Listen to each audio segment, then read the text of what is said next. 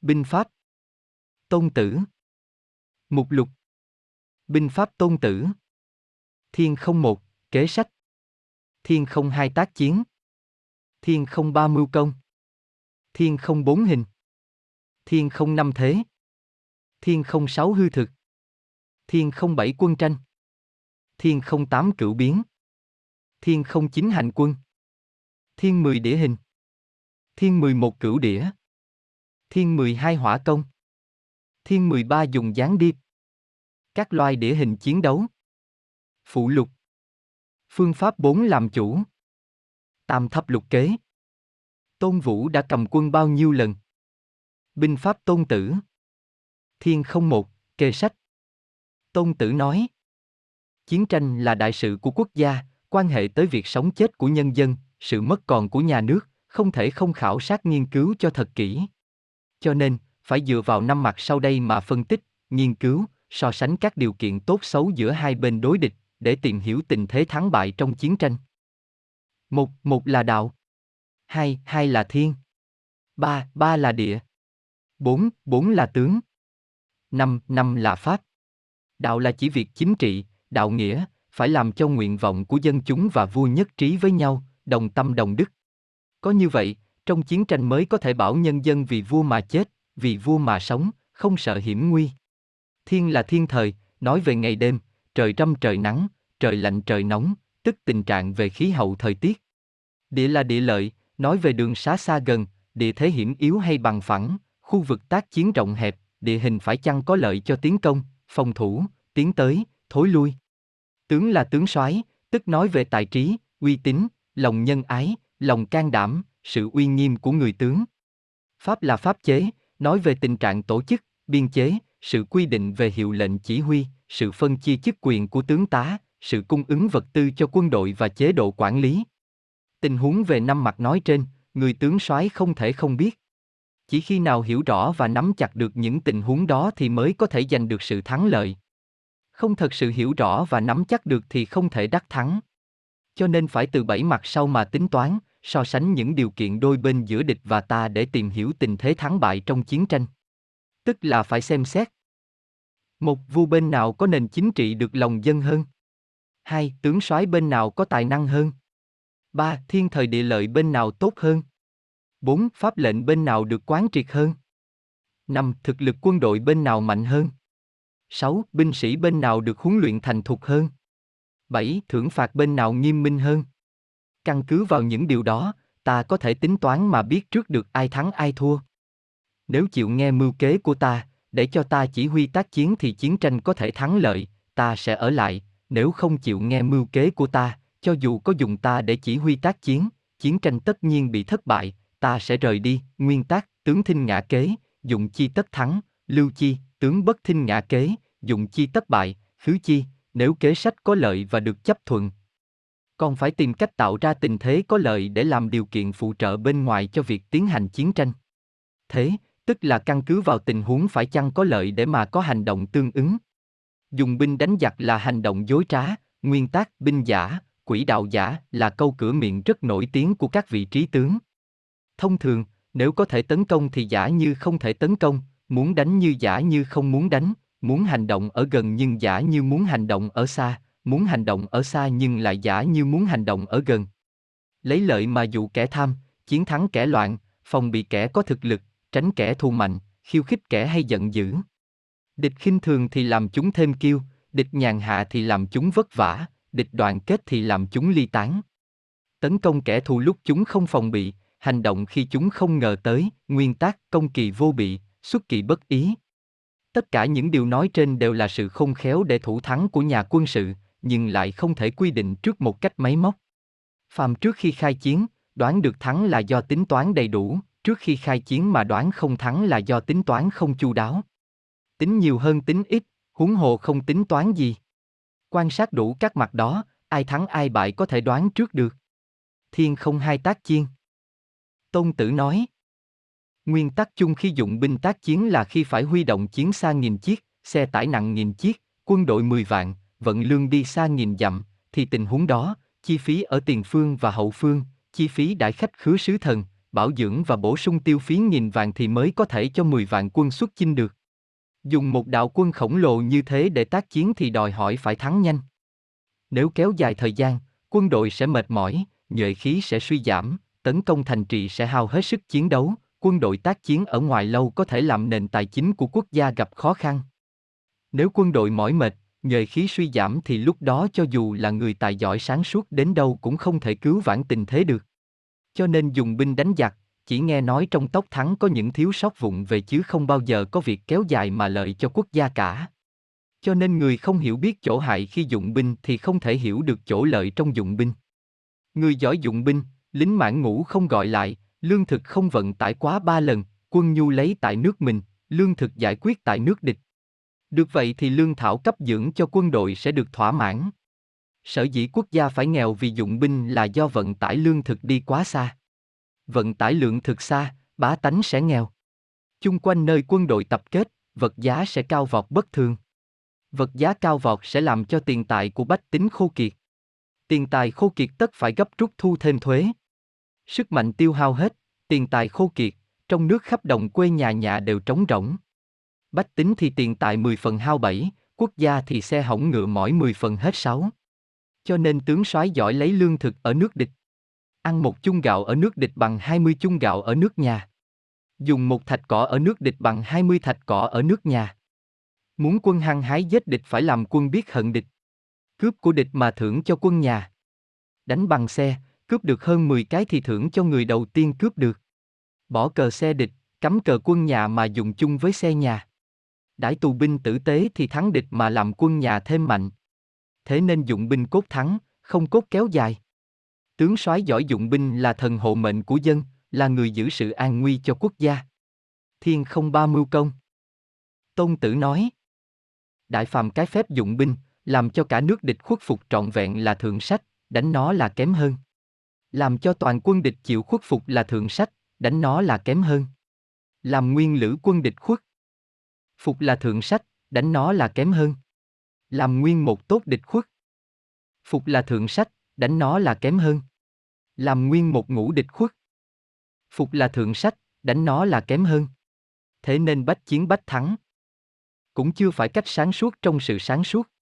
Không cần đánh mà làm kẻ địch khuất phục mới gọi là sáng suốt nhất trong sự sáng suốt. Cho nên thượng sách trong việc dùng binh là lấy mưu lược để thắng địch, kế đó là thắng địch bằng ngoại giao, kế nữa là dùng binh thắng địch, hạ sách là tấn công thành trì. Đánh thành là biện pháp bất đắc dĩ, chế tạo chiến xa, vũ khí phải mất 3 tháng mới hoàn thành, chuẩn bị binh mã lại mất 3 tháng nữa. Tướng sốt ruột xu quân đánh thành, thương vong 3 phần mất một mà vẫn chưa hạ được. Đó chính là cái hại của việc đánh thành. Cho nên người giỏi dụng binh, thắng địch mà không phải giao chiến, đoạt thành mà không cần tấn công, phá quốc mà không cần đánh lâu, nhất địch phải dùng mưu lược toàn thắng mà thủ thắng trong thiên hạ, quân không mỏi mệt mà vẫn giành được thắng lợi hoàn toàn. Phép dụng binh, gấp 10 lần địch thì bao vây, gấp 5 lần địch thì tấn công, gấp đôi chỉ chia ra mà đánh, bằng địch thì phải đánh khéo, kém địch thì rút, tránh giao tranh với địch. Binh yếu mà đánh thẳng tất bị bắt làm tù binh. Tướng soái là trợ thủ của quốc gia, trợ thủ tốt thì nước cường thịnh, kém thì nước suy yếu. Vua có thể gây bất lợi cho việc quân trong ba trường hợp, không biết quân không thể tiến mà bắt tiến, không biết quân không thể thoái mà bắt thoái, đó là trói buộc quân đội. Không biết việc quân mà can dự vào khiến tướng sĩ hoang mang khó hiểu. Không biết mưu kế dụng binh mà can dự vào khiến tướng sĩ băng khoăn nghi ngờ. Quân hoang mang nghi ngờ thì các nước chư hầu thừa cơ tấn công. Đó là tự làm rối mình khiến địch thắng. Cho nên có năm điều có thể thắng, biết có khả năng đánh hay không có khả năng đánh, có thể thắng, biết dựa vào binh lực nhiều ít mà đánh, có thể thắng, quân tướng đồng lòng có thể thắng, lấy quân có chuẩn bị đánh quân không chuẩn bị có thể thắng, tướng giỏi mà vua không can thiệp vào có thể thắng. Đây là năm điều có thể đoán trước được thắng lợi. Cho nên có thể nói, biết địch biết ta, trăm trận không bại, biết ta mà không biết địch trận thắng trận bại, không biết địch không biết ta, trận nào cũng bại. Nguyên văn, tri bỉ tri kỷ giả, bách chiến bất đãi, bất tri bỉ nhi tri kỷ, nhất thắng nhất phụ, bất tri bỉ bất tri kỷ, mỗi chiến tất đãi. Thiên không bốn hình. Tôn Tử nói. Trước kia người giỏi dụng binh đánh giặc, trước tiên phải không để bại, sau mới đánh bại kẻ địch. Không để bại là do mình, giành chiến thắng là tại địch. Thế nên người giỏi dụng binh có thể làm kẻ địch không thắng được mình, nhưng không chắc làm kẻ địch bị ta đánh thắng. Cho nên nói thắng lợi có thể dự kiến nhưng không nhất thiết đòi hỏi được, tối nghĩa quá, thắng khả tri, y nhi bất khả vi, không thể thắng được thì thủ, có thể thắng được thì công. Thủ là do chưa đủ điều kiện, công là khi điều kiện có thừa. Người giỏi thủ ém quân tại các loại địa hình, người giỏi công phát huy mọi thế mạnh, thế nên bảo toàn được lực lượng mà vẫn toàn thắng, thiện thủ giả, tàn ư cửu địa chi hạ, thiện công giả, động ư cửu thiên chi thượng. Dự đoán chiến thắng mà không hơn nhiều người thì chưa gọi là giỏi trong những người giỏi, thắng một trận mà thiên hạ gọi là giỏi thì cũng chưa gọi là giỏi trong những người giỏi. Cũng như nhất một cộng lông thì không kể là khỏe, nhìn thấy nhật nguyệt không kể là mắt tinh, nghe được sấm sét không kể là tai thính. Thời xưa, người giỏi dụng binh thường đánh bại kẻ địch dễ thắng nên việc giành được chiến thắng ấy không được tiếng là trí dũng. Chiến thắng của họ là không có gì phải nghi ngờ vì nó dựa trên cơ sở tất thắng kẻ địch đã lâm vào thế thất bại. Cho nên người giỏi dụng binh bao giờ cũng đặt mình vào thế bất bại mà cũng không bỏ qua cơ hội nào để thắng địch. Vì vậy, đội quân chiến thắng bao giờ cũng tạo điều kiện để thắng, sau mới giao tranh, đội quân chiến bại thường giao tranh tranh trước, sau mới tìm chiến thắng bằng sự cầu may. Người giỏi dụng binh có thể từ các mặt tu sửa cái lẽ không thể thắng để nắm được quyền quyết định sự thắng bại. Phép dụng binh là, thứ nhất là độ, thứ hai là lượng, thứ ba là số, thứ tư là xứng, thứ năm là thắng. Tính thế sinh độ, độ sinh lượng, lượng sinh số, số sinh xứng, xứng sinh thắng. Thắng binh dùng giật đánh thù, bại binh dùng thù chống giật. Người chiến thắng là người có quân lực hùng mạnh, chỉ huy tác chiến dùng binh như tháo nước đổ từ trên trời xuống vậy, cái này gọi là hình của binh lực quân sự. Nguyên văn thắng giả chi chiến dân giả, nhược quyết tích thủy ư thiên nhẫn chi khê giả, hình giả. Thiên không năm thế. Tôn tử nói. Phàm điều khiển quân, bất kể nhiều hay ít đều là việc tổ chức biên chế quân đội, chỉ huy quân nhiều hay ít là vấn đề hiệu lệnh. Thống lĩnh toàn quân gặp địch tấn công mà không bị bại trận, ấy là nhờ vào thuật biến hóa kỳ ảo khi dùng binh là chính. Dùng binh công địch được thế như lấy đá chọi trứng, ấy là nhờ biết vận dụng chính xác tránh thực chọn hư. Phàm việc tác chiến, dùng chính binh đối địch, kỳ binh thủ thắng. Tướng giỏi dùng binh sẽ biết biến hóa tác chiến như trời đất không bao giờ cùng đường, sông biển không bao giờ cạn nước. Như mặt trăng mặt trời, lặn rồi lại mọc, nhiều bốn mùa thay đổi, qua rồi lại đến. Âm nhạc cũng không quá năm thanh âm, nhưng biến hóa không lường, nghe sao cho hết được, sắc màu cũng chỉ có năm màu, nhưng biến hóa nhìn sao cho tận, vị bất quá cũng chỉ có năm vị, như biến hóa nếm sao cho đủ. Chiến thuật cũng chỉ có kỳ và chính, nhưng biến hóa của kỳ và chính là vô cùng vô tận. Kỳ chính chuyển hóa lẫn nhau như vòng tròn không có khởi điểm cũng không có kết thúc, ai có thể biết được. Nước lạ chảy xiết cuốn trôi cả đá gạch, đó là nhờ thế nước lũ. Chim ưng vồ mồi chỉ một cú có thể xé nát con mồi, đó là dựa vào thế tiết nhanh như chớp nhoáng. Người chỉ huy giỏi là người biết tạo nên thế hiểm hay tiết chớp nhoáng. Thế hiểm như cung đã dương hết mức, tiết chớp nhoáng như lấy nỏ phóng tên, nhanh vô cùng. Trong khi tác chiến, người ngựa rối loạn mà không để đội hình rối loạn. Hỗn loạn mù mịt mà vẫn đâu ra đấy, duy trì được thế, tiết thì không bị bại. Ta có tổ chức chặt chẽ thì khiến địch hỗn loạn, ta có lòng dũng cảm thì khiến địch khiếp sợ, ta có binh lực lớn thì khiến địch suy yếu.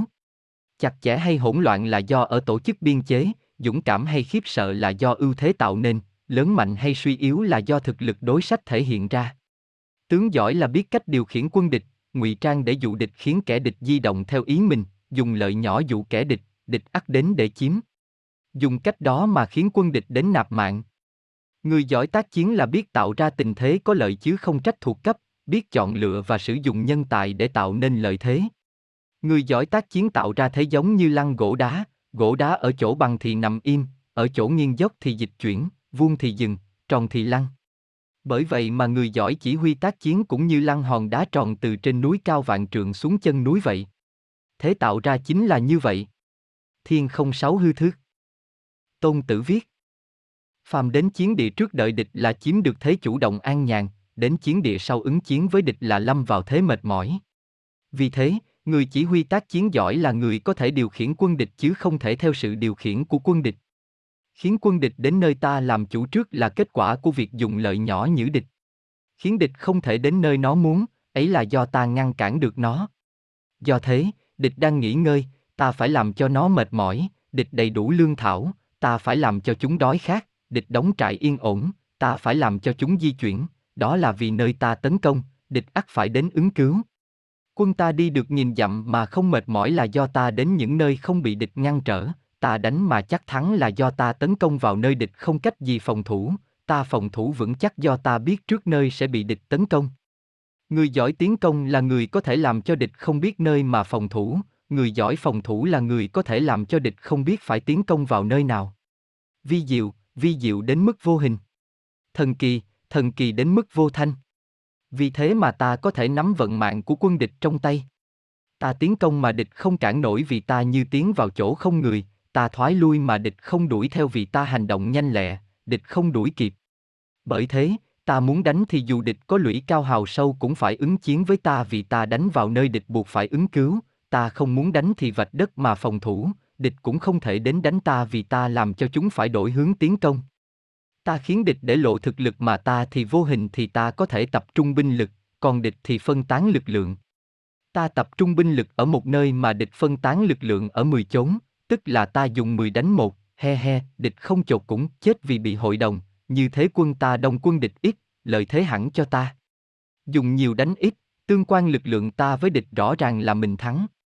Nơi ta muốn tiến công, địch chẳng thể nào biết, không thể biết ắt địch phải bố trí phòng thủ nhiều nơi, đã phòng bị nhiều nơi thì quân số bị phân bố ác nơi ta cần tiến công sẽ có ít quân địch. Địch giữ được mặt tiền thì mặt sau mỏng yếu, giữ được bên trái thì bên phải yếu mỏng. Binh lực mỏng là vì phòng bị khắp nơi, binh lực dồi dào là nhờ buộc địch phải phòng bị khắp chỗ. Vì thế, biết trước chiến địa và thời gian giao tranh thì dù xa ngàn dặm cũng có thể giao phong với địch. Không biết sẽ đánh ở đâu và vào lúc nào thì cánh trái không thể tiếp ứng cánh phải, cánh phải không thể ứng tiếp cánh trái, mặt tiền không thể ứng cứu với mặt hậu, mặt hậu không thể ứng cứu mặt tiền, huống hồ xa ngoài ngàn dặm, gần trong vài dặm thì thế nào? Theo ý ta, vượt người về số quân đâu có ích chi cho ta trong việc thắng bại, thắng lợi có thể do ta tạo thành. Quân địch tuy đông, có thể làm cho chúng không thể đấu với ta được. Phải bày mưu lập kế, phân tích kế hoạch tác chiến của quân địch, khiêu khích địch để nắm tình hình và phương cách hành quân của địch, trinh sát xem chỗ nào có lợi, chỗ nào bất lợi, đánh thử xem binh lực của địch mạnh yếu thực hư thế nào. Ta ngụy trang thật khéo khiến địch không tìm ra tung tích thì dù gián điệp có vào sâu trong đội hình cũng không biết rõ được quân ta, kẻ địch khôn ngoan mấy cũng chẳng biết cách đối phó với quân ta. Căn cứ vào sự thay đổi tình hình của địch mà vận dụng linh hoạt chiến thuật, dù có bày sẵn thắng lợi trước mắt chúng cũng không nhận ra sự ảo diệu của nó. Người ngoài chỉ biết ta dùng phương kế thắng địch chứ không biết ta đã vận dụng phương kế đó thế nào. Vì vậy, chiến thiến lần sau không lặp lại phương thức đã dùng trong lần trước mà phải thích ứng với tình hình mới, biến hóa vô cùng vô hình. Cách dùng binh cũng như dòng chảy của nước vậy, quy tắc vận hành của nước là từ chỗ cao đổ xuống thấp. Thắng lợi trên chiến trường là do ta biết tránh chỗ cứng, chỗ thực của quân địch mà đánh vào chỗ mềm, chỗ hư của địch. Nước tùy địa hình cao thấp mà định được hướng chảy, tác chiến căn cứ vào tình hình của địch mà quyết định cách đánh. Dụng binh tác chiến không có hình thế cố định, không có phương thức nhất định. Dựa vào biến đổi của địch mà chiến thắng thì gọi là dụng binh như thần. Ngũ hành tương sinh tương khắc, không có hành nào luôn thắng, bốn mùa nối tiếp nhau thay đổi, không có mùa nào cố định mãi, bóng mặt trời lúc dài lúc ngắn, vành trăng có khi tròn khi khuyết. Thiên không bảy quân tranh. Tôn Tử viết. Phạm dụng binh chi pháp, ý quên, phép dùng binh thường, tướng soái nhận lệnh vua, trưng tập dân chúng, tổ chức quân đội, sau mới bày trận đối địch. Trong quá trình đó, khó nhất là quân tranh, nghĩa là giành lấy lợi thế. Cái khó nhất của việc này là phải biến đường vòng thành đường thẳng, biến bất lợi thành có lợi. Tuy đi đường vòng nhưng lấy cái lợi nhỏ dụ địch thì mới có thể xuất phát sau mà tới được trước yếu địa cần tranh, thế là hiểu được phương pháp biến công thành thẳng. Quân tranh vừa có cái lợi, vừa có nguy hiểm. Nếu đem toàn quân có trang bị nặng nề đi tranh thì không thể đạt được dự định, nếu bỏ lại trang bị nặng thì trang bị nặng sẽ tổn thất.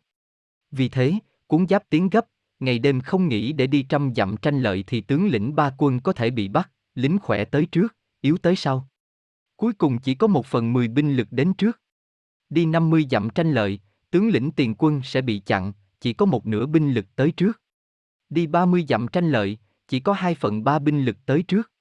Quân đội không có trang bị nặng ác thua, không có lương thảo ác chết, không có vật tư ác khó sống. Chưa biết ý đồ chiến lược của các chư hầu, không thể tính việc kết giao, chưa thông địa hình sông núi, đầm hồ, không thể hành quân, Không dùng người dẫn đường không thể chiếm địa lợi. Dùng binh đánh trận phải dựa vào biến hóa gian trá mới mong thành công, phải căn cứ vào chỗ có lợi hay không mà hành động, tùy sự phân tán hay tập trung binh lực mà thay đổi chiến thuật. Quân đội hành động thần tốc thì nhanh như gió cuốn, hành động chậm rãi thì lừng khừng như rừng rậm, khi tấn công thì như lửa cháy, khi phòng thủ thì như núi đá, khi ẩn mình thì như bóng tối, khi xung phong thì như sấm sét. Chiếm được làng xã phải phân binh đoạt lấy, mở rộng lãnh thổ, phải phân binh trấn giữ, cân nhắc lợi hại được mất rồi mới tùy cơ hành động. Trước hết phải rõ phương pháp biến công thành thẳng để giành thắng lợi, ấy là nguyên tắc hành quân. Quân chính viết, ngôn bất tương văn, cố vi kim cổ, thì bất tương kiến, cố vi tinh kỳ, có nghĩa là khi tác chiến mà dùng lời nói chỉ huy e quân nghe không được, phải cần đến chiên trống, dùng động tác e quân không nhìn thấy, phải cần đến cờ lệnh. Chiên trống, cờ lệnh dùng để thống nhất hành động của toàn quân. Toàn quân đã hành động nhất nhất thì người lính dũng cảm không thể tiến một mình, người lính nhút nhát cũng không thể lùi một mình, đó là phương pháp chỉ huy toàn thể đội hình tác chiến. Đối với quân địch, có thể làm tan nhuệ khí của chúng, đối với tướng địch, có thể làm dao động quyết tâm của họ. Sĩ khí của quân đội lúc mới giao chiến thì hăng hái, sau một thời gian dần dần suy giảm, cuối cùng tiêu tan. Người giỏi dùng binh phải tránh nhuệ khí hăng hái của địch cho đến khi nhuệ khí đó của chúng bị tiêu tan giảm sút thì đánh, đó là cách nắm chắc sĩ khí quân đội. Lấy sự nghiêm chỉnh của quân ta đối phó với sự hỗn loạn của quân địch, lấy sự bình tĩnh của quân ta đối phó với sự hoang mang của quân địch, đó là cách nắm chắc tâm lý quân đội.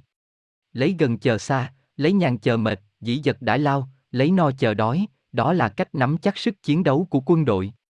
Không đi chặn đánh quân địch đang có hàng ngũ chỉnh tề, không đánh kẻ địch có thế trận và lực lượng hùng mạnh, đó là cách nắm vững biến hóa chuyển động. Nguyên tắc dùng binh là, địch chiếm núi cao thì không đánh lên, địch dựa vào gò đóng thì không nên đánh chính diện, địch vờ thua chạy thì không nên đuổi theo, quân địch tinh nhuệ thì chưa nên đánh vội, địch cho quân ta nhử mồi thì mặc kệ chúng, địch rút về nước thì không nên chặn đường, bao vây quân địch nên chừa một lối thoát cho chúng, địch cùng khốn thì không nên quá bức bách chúng. Phép dùng binh là như thế. Thiên không tám cửu biên. Tôn Tử nói.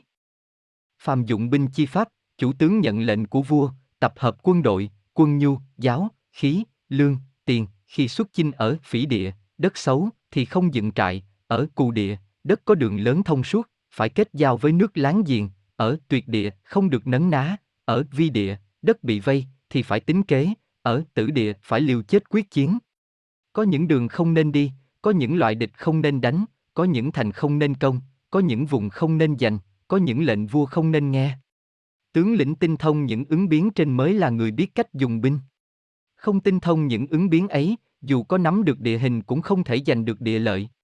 Chỉ huy quân đội mà không biết dùng những ứng biến ấy thì dù biết năm điều lợi cũng không thể phát huy được toàn bộ tác dụng của quân đội. Tướng lĩnh thông minh suy tính tất phải cân nhắc hai phương diện lợi hại. Khi gặp tình hình bất lợi, phải tìm cho được điều lợi mới thành được đại sự. Gặp tình hình thuận lợi, phải cố thấy rõ những yếu tố bất lợi mới kịp thời giải trừ được tai biến. Muốn khuất phục chư hầu, phải đánh vào chỗ nguy hại của họ, muốn điều khiển chư hầu, phải buộc họ làm những việc họ không thể không làm, muốn ép họ vào thế bị động, phải dùng lợi mà dẫn dụ họ. Nguyên tắc dùng binh là, không chờ địch đến đánh ta, mà phải tập trung vào việc sắp sẵn kế sách đối phó, không đợi địch tấn công ta, mà phải trông vào thành lũy của ta vững chắc, địch không thể hạ được.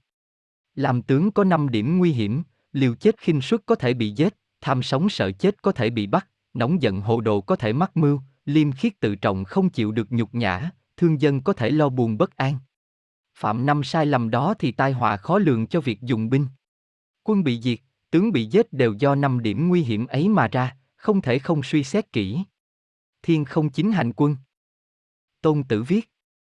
Khi hành quân và dựng trại ở những dạng địa hình khác nhau, khi phán đoán tình hình quân địch, phải chú ý, ở vùng núi, phải dựa vào vùng sơn cốc có nước và cỏ, hạ trại tại chỗ cao, hướng về ánh sáng. Nếu địch chiếm được chỗ cao thì không đánh lên. Khi vượt sông, nên hạ trại xa bờ.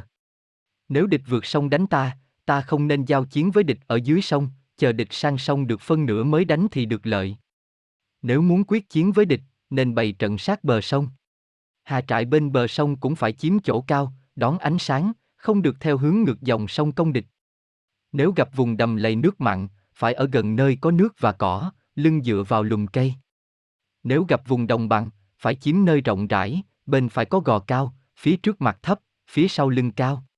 Nhờ lợi thế của bốn cách xử trí đó mà hoàng đế đã thắng bốn vị vua khác. Phàm hạ trại nên ở nơi cao ráo tránh ẩm thấp, ở nơi sáng tránh chỗ tối tăm, ở nơi gần cỏ và nước có đường vận chuyển quân nhu tiện lợi, tướng sĩ không bị nhiễm bệnh, đó là đảm bảo cho chiến thắng. Hành quân ở vùng nhiều gò đống, đê điều, tất phải chiếm phần cao ráo sáng sủa, chủ yếu dựa vào phía bên phải. Cái lợi của cách dùng binh này là được lợi thế địa hình hỗ trợ. Phần thượng lưu mưa lớn tất nước sông sẽ dâng lên, nhất định không được vượt sông, phải chờ khi nước rút. Hành quân qua những vùng như Thiên Giảng là khe suối hiểm trở, Thiên Tĩnh là nơi vách cao vây bọc, Thiên Lao là nơi ba mặt bị vây vào dễ ra khó, Thiên Hãm là nơi đất thấp lầy lội khó vận động, Thiên Khích là nơi hẻm núi khe hở. Khi gặp năm loại địa hình đó tất phải gấp rút chuyển đi, không nên đến gần, để cho địch ở gần nơi đó, ta nên hướng mặt về phía địa hình ấy mà cho địch xoay lưng vào đó. Hành quân qua những nơi mà hai bên sườn có nhiều chỗ hiểm trở, ao hồ đầm lầy, lau sậy ung um tùm, cây cối rậm rạp tất phải thận trọng dò xét vì đó là những nơi địch dễ có thể mai phục. Địch đã đến gần mà vẫn yên tĩnh là chúng đã chiếm được địa hình hiểm yếu thuận lợi. Địch ở xa mà đến khiêu chiến là chúng muốn dẫn dụ ta tiến lên. Địch đóng quân ở nơi bằng phẳng là đã chiếm được địa hình lợi thế. Cây cối rung động là địch đang lặng lẽ tiến gần. Trong cỏ có nhiều chướng ngại vật là địch cố ý bày nghi trận, chim sáo sát bay lên là bên dưới có phục binh. Thú kinh hải bỏ chạy là địch kéo quân đến đánh úp.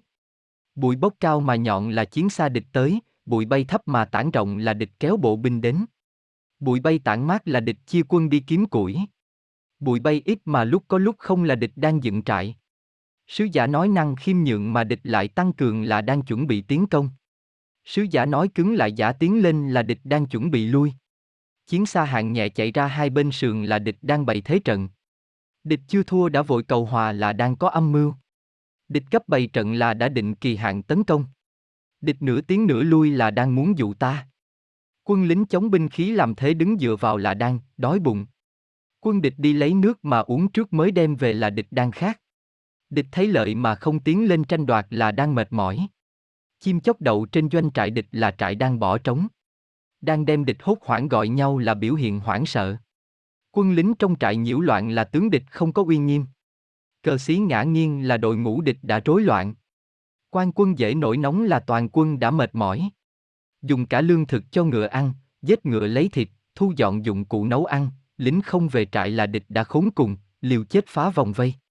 Quân lính thì thầm bàn tán là tướng địch không được lòng quân. Liên tiếp khao thưởng quân sĩ là địch không có biện pháp hành động, liên tiếp trừng phạt hạ cấp là quân địch đang quẩn bách.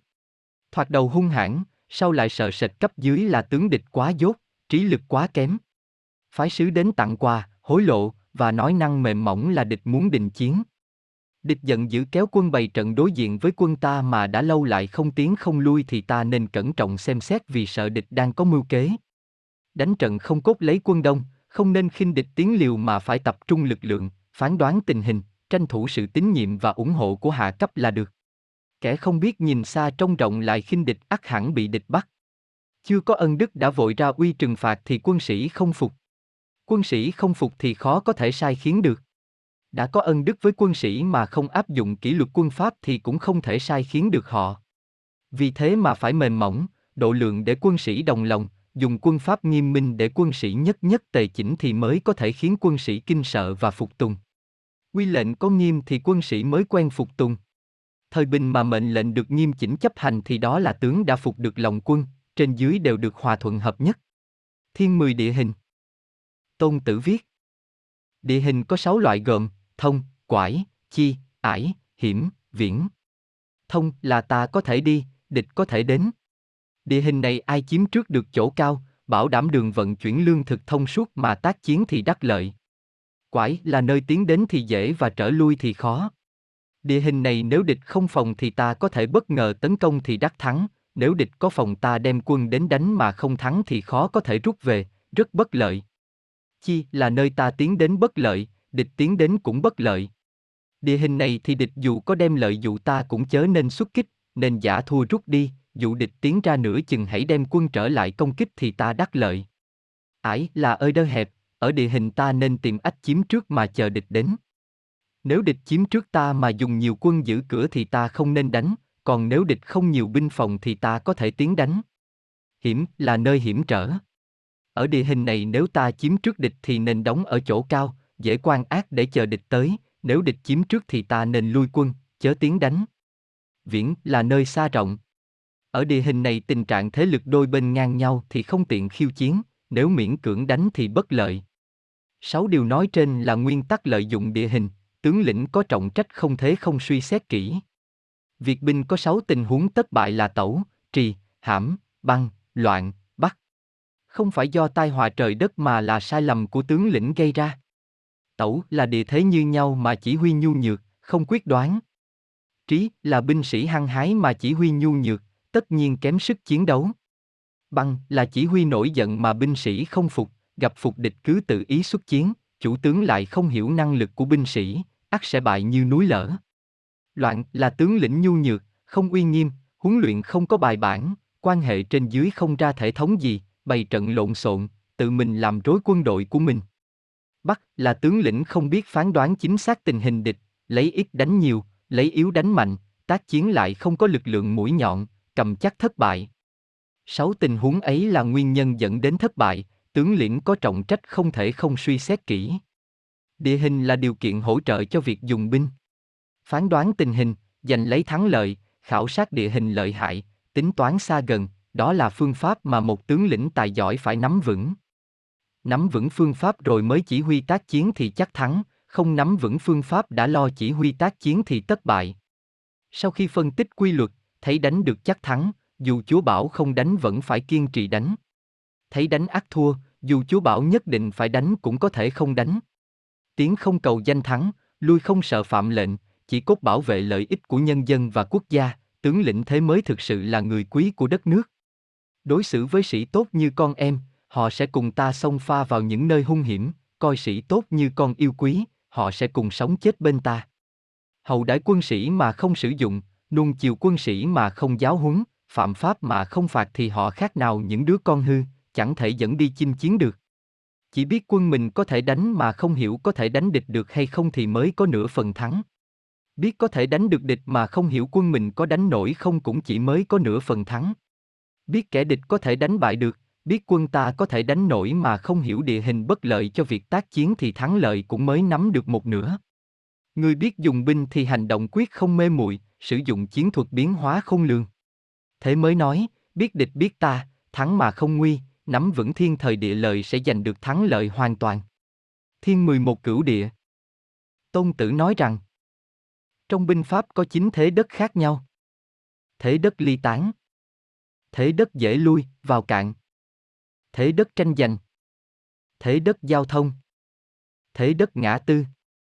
Thế đất khó lui, vào sâu. Thế đát khó đi lại. Thế đất vây bọc. Thế đất chết kẹt. Chư hầu tự đánh trên đất mình, đó là thế đất ly tán.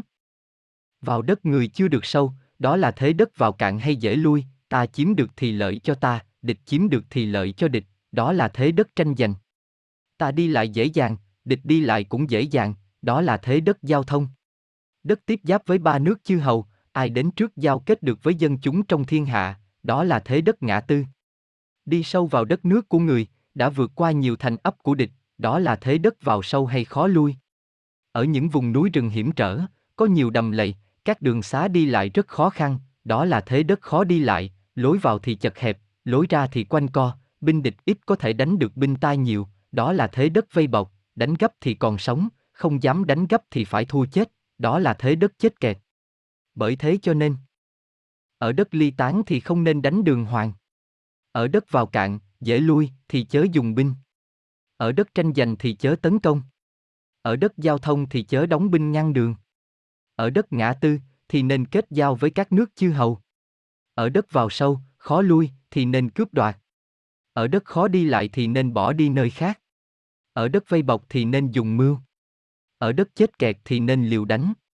Ngày xưa kẻ giỏi dùng binh có thể khiến cho quân địch trước sau mất liên lạc, binh nhiều và ít không thể cậy nhờ nhau, người sang và kẻ hèn không thể cứu nhau người trên và kẻ dưới không thể giúp nhau, sĩ tốt ly tán mà không thể tập trung được, binh tụ hợp mà không thể chỉnh tề kẻ dùng binh thấy có lợi thì giấy không có lợi thì dừng.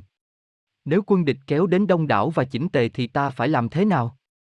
Trước hết hãy đoạt hết chỗ thiết yếu của chúng, như thế ắt chúng phải nghe theo ta. Việc binh cốt yếu phải mau lẹ, thừa dịp địch không kịp xoay trở, ta đi theo nhưng đường lối mà chúng không ngờ tới để đánh vào những chỗ mà chúng không phòng bị. Binh giữ vai khách ở nước người, tiến vào sâu thì được chuyên nhất, chủ nhân không thể khắc trị nổi. Ta chiếm đoạt những đồng ruộng phì nhiêu để nuôi sống ba quân, ta bồi dưỡng sĩ tốt đừng bắt họ làm lụng vất vả, để dồn chứa khí lực cho họ, khi động dùng thì dùng mưu kế là khiến cho kẻ địch không thể lường được. Ta ném binh vào chỗ không thể tháo lui nên binh ta dẫu chết cũng không trốn chạy thế mà không lẽ chịu chết mà không được gì sao bởi thế nên sĩ tốt hết lòng chiến đấu. Binh sĩ bị vây hãm quá mức ắt không còn lo lắng sợ hãi nữa, không có chỗ chạy nên phải vững chí, tiến vào sâu nên không bị trói buộc cực chẳng đã phải đánh vậy. Cho nên binh ấy không cần phải căn dặn gì mà vẫn giữ gìn, không cầu mong mà được lòng sĩ tốt, không cần ước thúc mà thương yêu bề trên không càng nói mà đã tin cậy. Cấm bàn điềm gỡ, trừ khử nghi ngờ thì binh ấy đến chết cũng không thay lòng. Sĩ tốt ta không thừa tiền của không phải họ ghét tiền của, họ không tiếc tính mạng không phải họ ghét sống lâu. Ngày ra lệnh sĩ tốt kẻ thì ngồi khóc nước mắt chảy ướt áo, kẻ thì nằm khóc lệ tràn ướt má. Ném binh ấy và chỗ không chạy được thì họ sẽ dũng cảm như chuyên chư và tào quệ. Binh biết dùng sẽ như con xuất nhiên. Xuất nhiên là giống rắn ở Thường Sơn. Đánh vào đầu thì đuôi quạt lại đâm, đánh vào đuôi thì đầu quay lại cắn, đánh vào mình thì đầu đuôi đều quặp vào giữa. Có thể dùng binh như con xuất nhiên được không? Có thể. Người ở nước Ngô và người ở nước Việt tuy ghét nhau nhưng khi ngồi chung một thuyền để qua sông gặp phải sóng gió, thì cùng cứu nhau như tay trái và tay mặt vậy. Trói chân ngựa chôn bánh xe đều chưa đủ tin rằng đứng yên một chỗ. Làm sao cho mọi người cùng một lúc trở nên bạo dạn như một người, như thế mới đúng là phép cầm binh. Ba quân cứng hay mềm mạnh hay yếu, đều có thể dùng được cả, đó là nhờ địa thế vậy. Cho nên kẻ giỏi dùng binh, sai sử ba quân giống như dẫn dắt một người thành thử họ cực chẳng đã phải tuân theo vậy. Khi mưu đồ việc gì bậc tướng suý phải lặng lẽ để được sâu kín, phải ngay thẳng chỉnh tề để được trị được yên, phải bịt tay che mắt sĩ tốt khiến cho họ chẳng biết được ý mình, phải đổi công việc thay mưu kế khiến cho sĩ tốt không hiểu được việc mình, phải dời chỗ ở dẫn binh đi quanh kẹo, khiến cho sĩ tốt không lường được kế mình. Tướng sĩ dẫn binh đi lâm trận cũng như leo lên cao rồi vứt thang đi, dẫn quân đi sâu và đất chư hầu, đốt thuyền đập nồi để phát động tâm cơ của sĩ tốt, giống như là xu một bầy dê xu qua thì qua xua lại thì tìm lại, chẳng biết là đi đâu, nắm ba quân, ném vào nơi hiểm yếu đó là công việc của tướng suý. Cách ứng biến của chính thế đất, điều lợi hại sự co duỗi, lẽ thường của nhân tình, đó là những điều mà tướng suý không thể không xét kỹ. Theo phép đem quân giữ vai khách ở nước người thì vào sâu ắt được chuyên nhất. Vào cạn ắt phải ly tán. Ra khỏi nước mình, vượt biên giới để đóng quân đó là đất cách tuyệt. Giao thông được bốn nước đó là đất ngã tư. Đã vào sâu rồi đoa là đất khó lui. Mới vào cạn đó là đất dễ lui. Mặt sau hiểm trở không lui được, mặt trước có đèo ải khó qua, đó là ở đất vây bọc. Không có lối thoát đó là ở đất chết kẹt.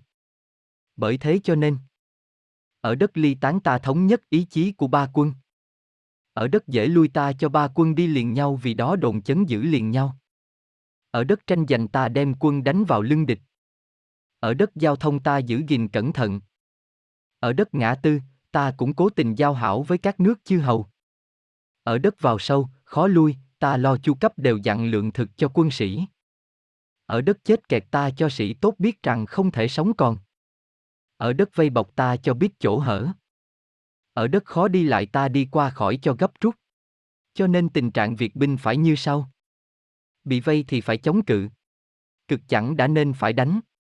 Bị địch bức bách quá nên phải tuân lệnh tướng suý. Không biết được mưu kế của chư hầu thì không tính trước việc kết giao. Không biết hình thế núi rừng, đầm lầy hiểm trở như thế nào thì không thể hành quân. Không dùng kẻ hướng đạo thì không thể lấy địa lợi. Trong những điều đấy không biết một thì không đáng gọi là binh của bậc bá vương binh của bậc bá vương hễ đanh nước lớn nào thì khiến cho binh của họ không thể tụ hợp được, uy hiếp địch đến nỗi các nước khác không dám đến kết giao với địch.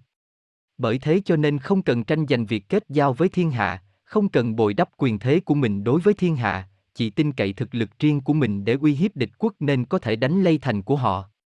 Nên ban thưởng đặc biệt ra ngoài phép ban thưởng, nên ra những mệnh lệnh đặc biệt ra ngoài thông lệ, thì có thể sử dụng ba quân như sai khiến một người. Bày công việc ra để sai khiến mà chớ nói trước cho biết, bày điều lợi để sai khiến mà chớ cho thấy điều hại. Ném binh vào đất mất rồi mới còn, để binh bị vây hãm ở đất chết rồi sau mới cho sống.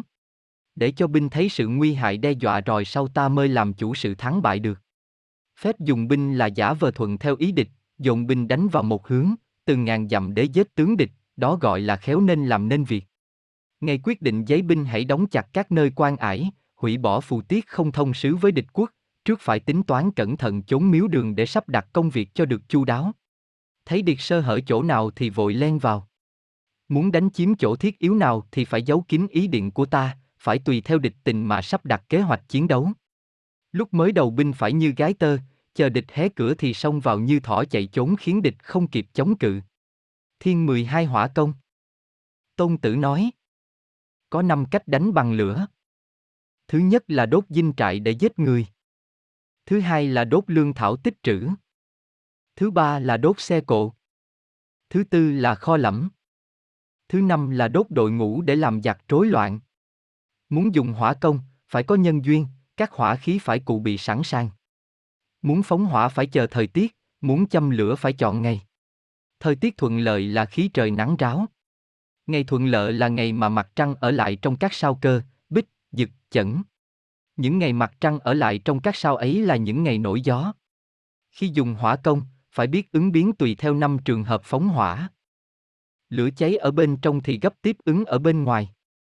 Lửa cháy rồi nhưng binh địch vẫn yên lặng, hãy chờ xem mà chớ vội đánh. Khi lửa cháy to, vào được thì vào, không vào được thì thôi. Lửa đã cháy được ở ngoài, thì không cần nội ứng, lựa dịp thuận lợi mà đánh vào. Lửa cháy ở trên luồng gió thì chớ ở dưới luồng gió đánh lên. Ban ngày có gió nhiều, thì ban đêm không có gió. Nhà binh phải biết năm trường hợp phát hỏa ấy và phải tính toán ngày giờ, phương hướng để mà giữ gìn. Dùng lửa để trợ giúp vào sự tấn công thì sáng sủa dễ thấy, dùng nước để trợ giúp vào sự tấn công thì được mạnh thế hơn. Nước có thể dùng để ngăn chặn, chớ không thể dùng để chiếm đoạt. Đánh thì thắng, giành thì lấy được, mà không tưởng thưởng công lao của sĩ tốt, đó là một điều nguy hại, như thế chỉ ở lại đất địch tiêu phí tiền một cách vô ích. Cho nên vua sáng phải lo tính điều ấy, tướng tài phải xác đặt việc ấy. Không thấy lợi thì đừng giấy binh, không nguy khốn thì đừng đánh. Nhà vua không nên vì giận dữ mà giấy binh, tướng không nên vì oán hờn mà gây chiến. Thấy có ích lợi cho nước nhà thì giấy binh, không thấy ích lợi thì thôi. Đã giận có thể mừng trở lại, đã hờn có thể vui trở lại, nước mất rồi thì khó lấy lại người chết rồi thì không thể sống lại. Cho nên vua sáng phải cẩn thận về việc ấy, tướng tài phải cảnh giác về điều ấy, đó là phép yêu nước, giữ binh được vẹn toàn. Thiên 13 dùng gián điệp. Tôn tử nói. Phàm giấy binh 10 vạn, đi xa ngàn dặm, tính chung các phí tổn của trăm họ, sự cung phụng của các nhà công. Mỗi ngày lên tới ngàn lạng vàng, trong ngoài phải náo động, nhân dân chịu vất vả vì việc phu dịch ở dọc đường, bỏ bê công việc làm ăn, lên tới 70 vạn nhà. Kéo dài đến nhiều năm để tranh thắng lợi trong một ngày, mà lại không dám ban tước lộc, không dám thưởng trăm lạng vàng để dùng gián điệp, đến nỗi không biết tình hình quân địch, đó là hạng người hết sức bất nhân, người ấy chẳng đáng làm chủ tướng của mọi người, chẳng đáng làm tôi phò chúa, không thể làm chủ được sự thắng lợi vậy. Cho nên các bậc vua sáng tướng tài, sở dĩ giấy binh thắng địch, thành công hơn người, đó là nhờ biết trước vậy. Biết trước đây, không phải nhờ quỷ thần mách bảo, không phải nhờ so sánh các việc tương tự mà tìm biết được, phải nhờ người mà biết được tình hình của quân địch. Dùng gián điệp thì có 5 loại. Nhân gián, hương gián, tử gián, nội gián, sinh gián, phản gián. Khi năm hạng gián điệp ấy cùng khởi sự, không ai biết được các đường lối dò xét hiểm hóc của họ như thế mới là thần bí, đáng gọi là vật báu của vua loài người vậy. Nhân gián là nhân lấy người làng bên nước địch để dùng làm gián điệp. Nội gián là nhân lấy quan lại của địch để dùng làm gián điệp. Phản gián là nhân lấy gián điệp của địch để dùng làm gián điệp cho mình. Tử gián là ta phô trương các vật trả giá ngoài, báo cho gián điệp của ta biết để truyền tin cho địch. Sinh gián là hạng gián điệp trở về được để báo cáo tình hình. Trong ba quân, xét chung những người thân thiết với tướng súy thì không ai thân thiết cho bằng gián điệp, xét chung những kẻ được thưởng thì không ai được thưởng nhiều cho bằng gián điệp, xét chung các việc bí mật thì không việc nào bí mật cho bằng gián điệp. Không phải là bậc thánh trí thì không dùng được gián điệp, không phải là bậc nhân nghĩa thì không sai khiến được gián điệp, không tinh vi khéo léo thì không biết được thực tình nhờ gián điệp. Vi diệu thay. Vi diệu thay. Không có việc gì mà không dùng gián điệp. Gián điệp của địch chưa do thám ta xong mà ta nghe biết trước rồi, thì gián điệp của địch và kẻ cáo giác cho ta biết đều phải giết chết. Khi muốn đánh quân nào, đều phải biết rõ người tướng trấn giữ, các người thân tín của người tướng, người tiếp khách, người gác cửa, người giữ nhà, quản gia, tên họ của từng người, đều phải kiếm gián điệp của ta tìm tòi mà biết cho đủ. Tìm cho ra gián điệp mà địch sai tới do thám ta, lấy điều lợi mà dụ dỗ họ, dẫn dắt họ, cho họ ăn ở, như thế có thể dùng họ làm phản gián cho ta được. Nhờ họ làm phản gián mà ta biết tình hình của nước địch, do đó kiếm được hương gián và nội gián bên nước địch để mà lợi dụng. Nhân sự phản gián mà biết địch hình, cho nên khiến tử gián bày đặt việc dối trá để đến cáo giác với quân địch. Nhân sự phản gián mà biết địch tình, cho nên có thể sai phái sinh gián đi về đúng kỳ hạn. Năm việc gián điệp nói trên, nhà vua phải biết đủ. Biết đủ là nhờ ở phản gián, cho nên phản gián không thể không hậu đãi. Ngày xưa khi nhà ân khởi nghĩa thì ông y doãn ở bên đất nhà hạ để dò xét, khi nhà chu khởi nghĩa thì ông lã vọng ở bên đất nhà ân dò xét. Chỉ bậc vua sáng, tướng tài mới có thể dùng bậc thượng trí làm gán điệp nên đều thành công lớn. Đó là điều cốt yếu của việc binh bị, ba quân nhờ cậy vào đó mà hành động. RR Các loại địa hình chiên đâu? Nghiên cứu về binh pháp tôn tử Tản địa, khu vực xảy ra tác chiến trong nội địa của bản quốc, được gọi bằng tản địa. Tại sao gọi là tản địa? Tào Tháo bảo, vì quân sĩ quyến luyến quê hương, đường xá tương đối gần, con người dễ tan tác mất mát. Tôn Vũ cho rằng, tản địa thì đừng đánh. Hà cớ gì tản địa lại dừng đánh? Kẻ địch dám xâm phạm, chứng tỏ chúng có ưu thế, quân phòng thủ ở vào cái thế tương đối yếu cho nên tránh việc vội vàng tác chiến, chỉ nên dùng phương cách phòng thủ, tiêu diệt dần sinh lực địch, đợi thời cơ có lợi sẽ quyết chiến với kẻ thù. Do vậy, Tôn Vũ lại nhấn mạnh, quân sĩ đóng nơi tản địa, điều quan trọng là họ phải có ý chí chiến đấu thống nhất, lòng người son sắt. Không tạc chiến không có nghĩa không đánh. Ý nói không dùng thế công mà chủ yếu dùng phương cách phòng thủ. Khinh địa, khu vực tác chiến tung thâm gần đất nước của kẻ thù được gọi bằng khinh địa. Tiến vào đất nước của kẻ thù chưa sâu, tương đối gần đất nước mình, đường giao thông của tuyến sau không dài, dễ vận chuyển lương thực và vũ khí. Nhưng đã tiến sâu vào nội địa của kẻ thù, khó tránh khỏi sự chống trả của đối phương, cho nên quân sĩ đóng ở vùng khinh địa phải bảo vệ chặt trận địa của bên mình. Tôn Vũ bảo, khinh địa thì không ngừng hoạt động.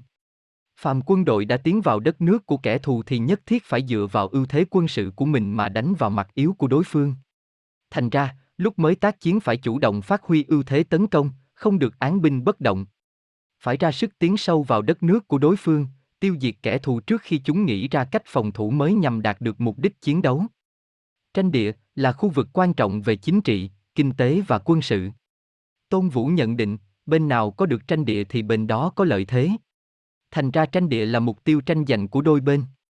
Tác chiến trong vùng tranh địa phải chú ý mấy phương diện sau đây. Một là, vùng đất quan trọng nhưng trống vắng. Sự tranh chấp của đôi bên, về nó, chưa phân thắng bại. Mấu chốt của sự thắng bại lúc này là ở cự ly gần xa của đôi bên đối với vùng đất đó, tình trạng đường giao thông qua lại ở đấy và dụng cụ làm đường của bộ đội. Trước tình hình ấy, bộ đội trước hết nên nhanh chóng hành quân tới con đường mà kẻ địch sẽ ngăn chặn đường tiến quân của đối phương nhằm bảo đảm cho bộ đội chủ lực chiếm lĩnh được địa hình. Hay là, kẻ địch đã chiếm được vùng đất đó, nhưng chưa ở thế vững vàng. Nếu bên ta lúc này có ưu thế về binh lực, nên lập tức dùng phương pháp tấn công.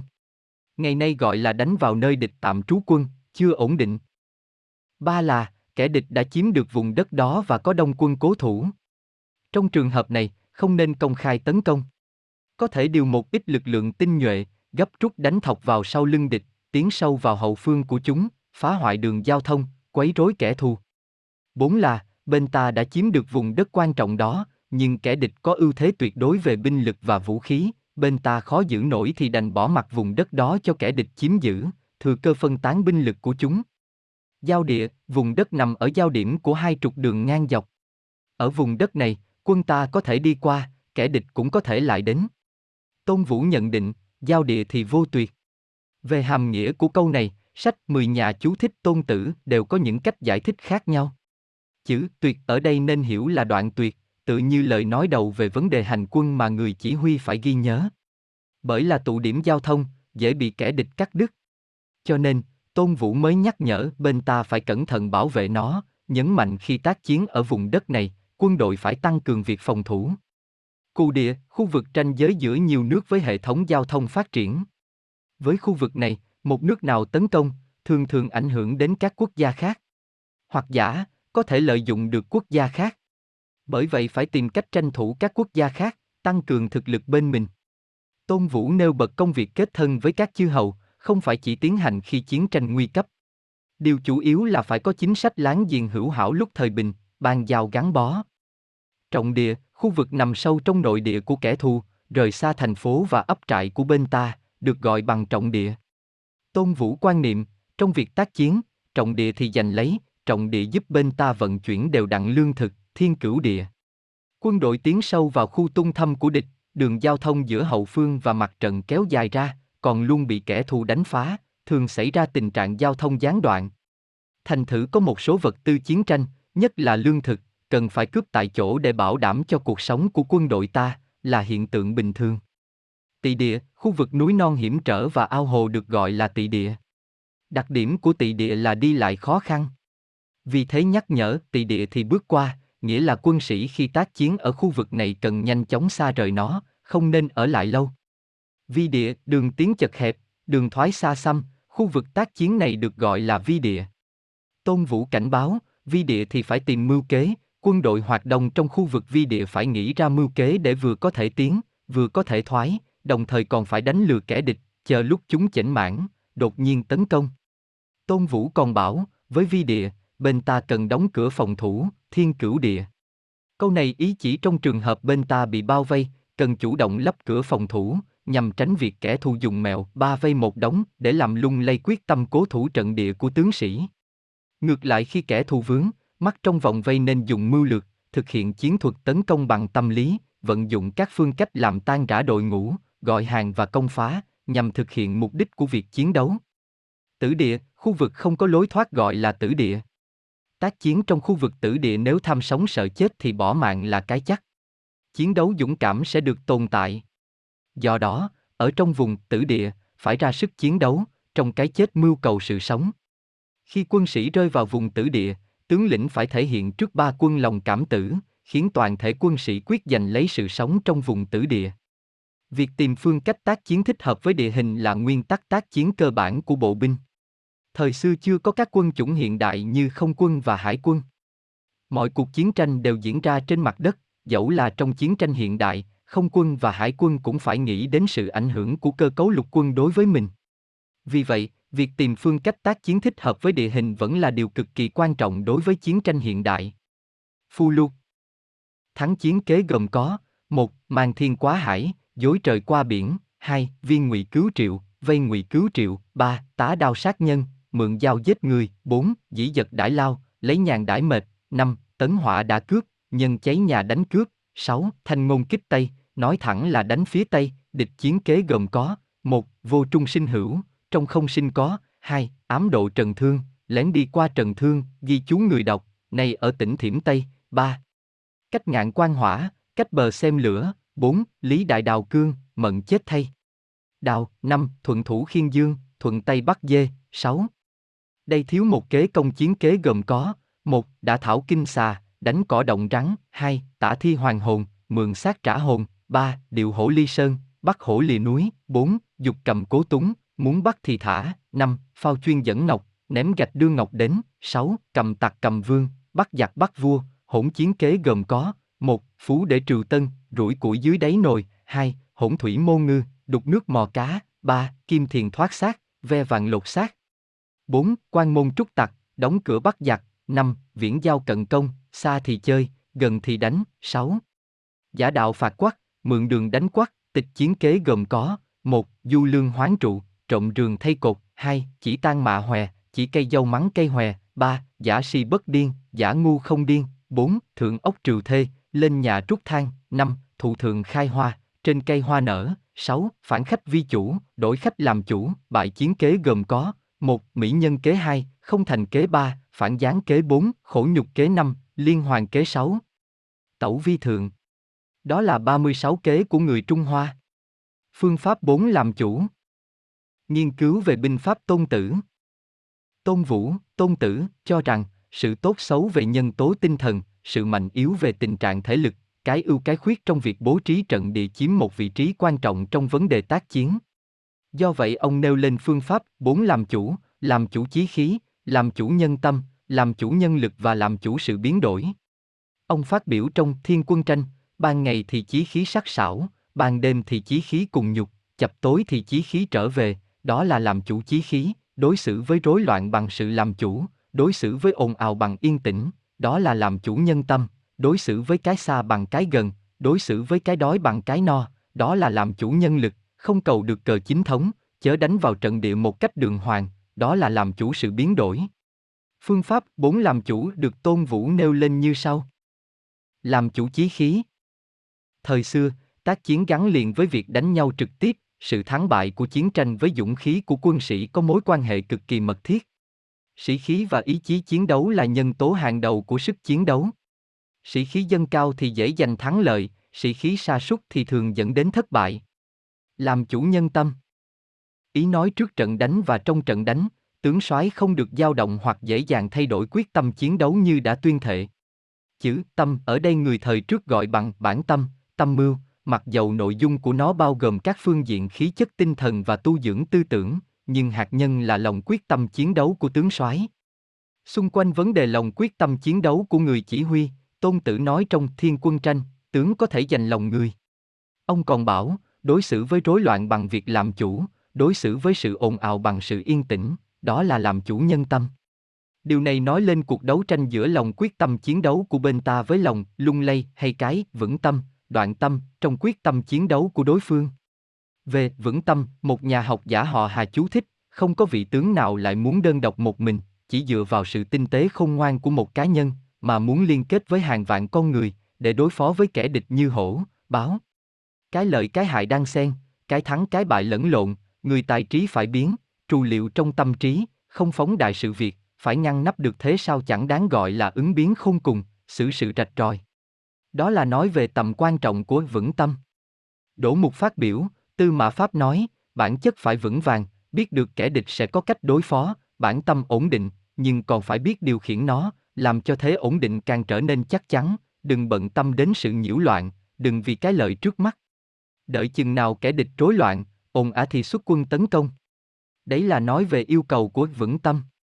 Trương Dự bảo, lấy trừng trị đối xử với rối loạn, lấy cái tĩnh lặng đối xử với cái ồn ào, lấy cái bình tâm đối xử với cái nôn nóng, lấy sự nhẫn nại đối xử với giận dữ, đó là nói về phương pháp của vững tâm.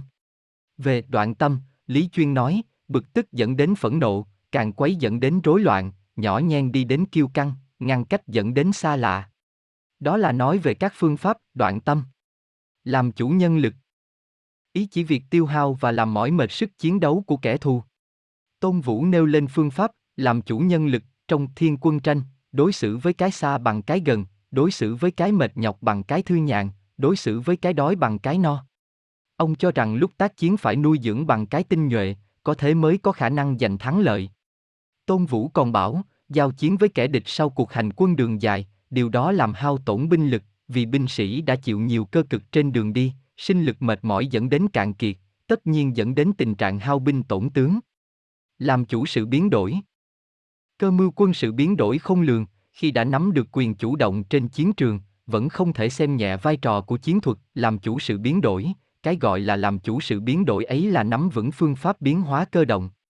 Điều mà Tôn Vũ đề cập trong Thiên Quân Tranh, không cầu được cờ chính thống, chớ đánh vào trận địa một cách đường hoàng, chính là ứng biến. Cờ chính thống, trận địa đường hoàng là chỉ tình thế quân đội khi có khí thịnh vượng, quân dung nghiêm chỉnh, thực lực hùng hậu và có sự chuẩn bị, đầy đủ về mặt tư tưởng, loại kẻ thù này, vừa mạnh vừa có sự chuẩn bị, tất nhiên là khó đánh, lúc này phải gác lại ý định tác chiến với bọn chúng. Cần sử dụng nhiều thủ pháp của chiến thuật làm chủ ý chí, làm chủ nhân tâm, làm chủ nhân lực, biến đổi chúng theo tình hình của địch, hoặc công phá hay cố thủ, hoặc tiến hay thoái, hoặc chính quy hay kỳ lạ, nhằm giành thắng lợi. L. Tam thập lục kê. Nghiên cứu về binh pháp tôn tử. Một dương đông kích tây, đánh lạc hướng đối phương. Kế dương đông kích tây là treo hò giả vờ như thật sự đánh vào phía đông, nhưng chủ yếu lại đánh vào phía tợ.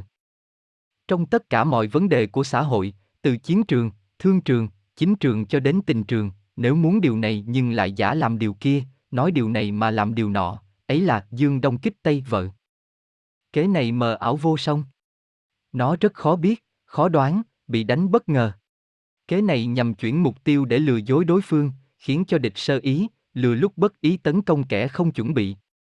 Có nhiều cách thức để thực hiện kế này, như tạo tin đồn, làm rối tai rối mắt địch, buộc đối phương lo nhiều mặt, mê hoặc ý chí của địch, nghi binh, làm phân tán lực lượng đối phương, làm yếu lực lượng đối phương, lực lượng phòng vệ địch. Nguyên tắc của Dương Đông kích Tây là bí mật và chủ động. Bị động coi như phải chịu sự khống chế của địch. Điều kỳ khi dùng kế Dương Đông kích Tây là để lộ cơ. Lộ cơ là mất hết khả năng phòng bị, chuẩn bị. Dù là trên chiến trường, thương trường hay chính trường cũng đều phải giữ bí mật và nắm được thế chủ động. Một điều hổ ly sơn, dụ hổ ra khỏi rừng. Kế điều hổ ly sơn là nhữ, dụ hay khuấy động làm cho con hổ ra khỏi rừng. Kế điều hổ ly sơn có hai lối, một là nhử hổ ra khỏi rừng để dễ dàng giết hổ. Hai là đuổi hổ đi để dễ bắt giết những loại hồ ly vẫn dựa oai hổ mà hoành hành. Hai, nhất tiễn hạ sông điêu, một mũi tên hạ hai con chim. Kế, nhất tiễn sông điêu là dùng một mũi tên bắn chết hai con chim. Ý của mưu kế này là dùng sức lực tối thiểu để đạt đến hiệu quả tối đa. 3. Minh tri cố muội, biết rõ mà làm như không biết. Kế, minh tri cố muội là biết thật rõ chuyện đấy, nhưng làm ra vẻ không biết gì. Với người xưa, đây là một triết lý xử thế rất cao, mục đích lại ẩn trốn tất cả những tiếng thị phi nghi hoặc, nhưng theo nghĩa mưu kế, nó là một thái độ thâm sâu. Cái đức của người quân tử không thể không cho thiên hạ biết, nhưng cái mưu kế của trượng phu không thể không giấu thiên hạ. Tóm lại, biết rất nhiều mà tỏ ra không biết một là kế, minh tri cố muội vậy. 4. Du Long chuyển phượng, biến rồng thành phượng. Kế, Du Long chuyển phượng là biến cái này thành cái kia, bên trong là hình rồng đó, nhưng làm cho nó trở thành phượng. Cái kế này rất phổ biến, trong dân gian ta gọi là treo đầu dê, bán thịt chó. 5. Mỹ nhân kế, kế dùng gái đẹp. Mỹ nhân kế là dùng gái đẹp để làm xoay chuyển, thay đổi tình thế mà những cái khác không thể thực hiện được. Giai nhân từ ngàn xưa đến nay bao giờ cũng là đề tài chính. Tuy là phái yếu, không thể vác gươm đao mà đánh giặc, nhưng các nàng có thể thắng được bằng đôi mắt biết và nụ cười xinh đẹp. Có những bức thành kiên cố cả 10 vạn quân không hạ nổi, nhưng nó có thể bị sụp đổ bởi ánh mắt mỹ nhân. Sức mạnh của mỹ nhân đặc biệt là có ảnh hưởng đối với người anh hùng, người có quyền thế. 6. Sấn hỏa đã kiếp, theo lửa mà hành động. Kế, sấn hỏa đã kiếp, là lợi dụng lúc loạn để thao túng, lúc tình hình rối ren mà sắp xếp theo ý muốn. Có hai loại sấn hỏa đã kiếp, một là theo lửa để mà đánh cướp. Hai là chính ta phóng hỏa mà đánh cướp. Theo lửa tức là thừa lúc người ở trong cơn nguy biến mà ta quấy hỗn loạn thêm. Phóng hỏa tức là chính ta gây ra sự hỗn loạn mà thực hiện theo ý muốn của ta.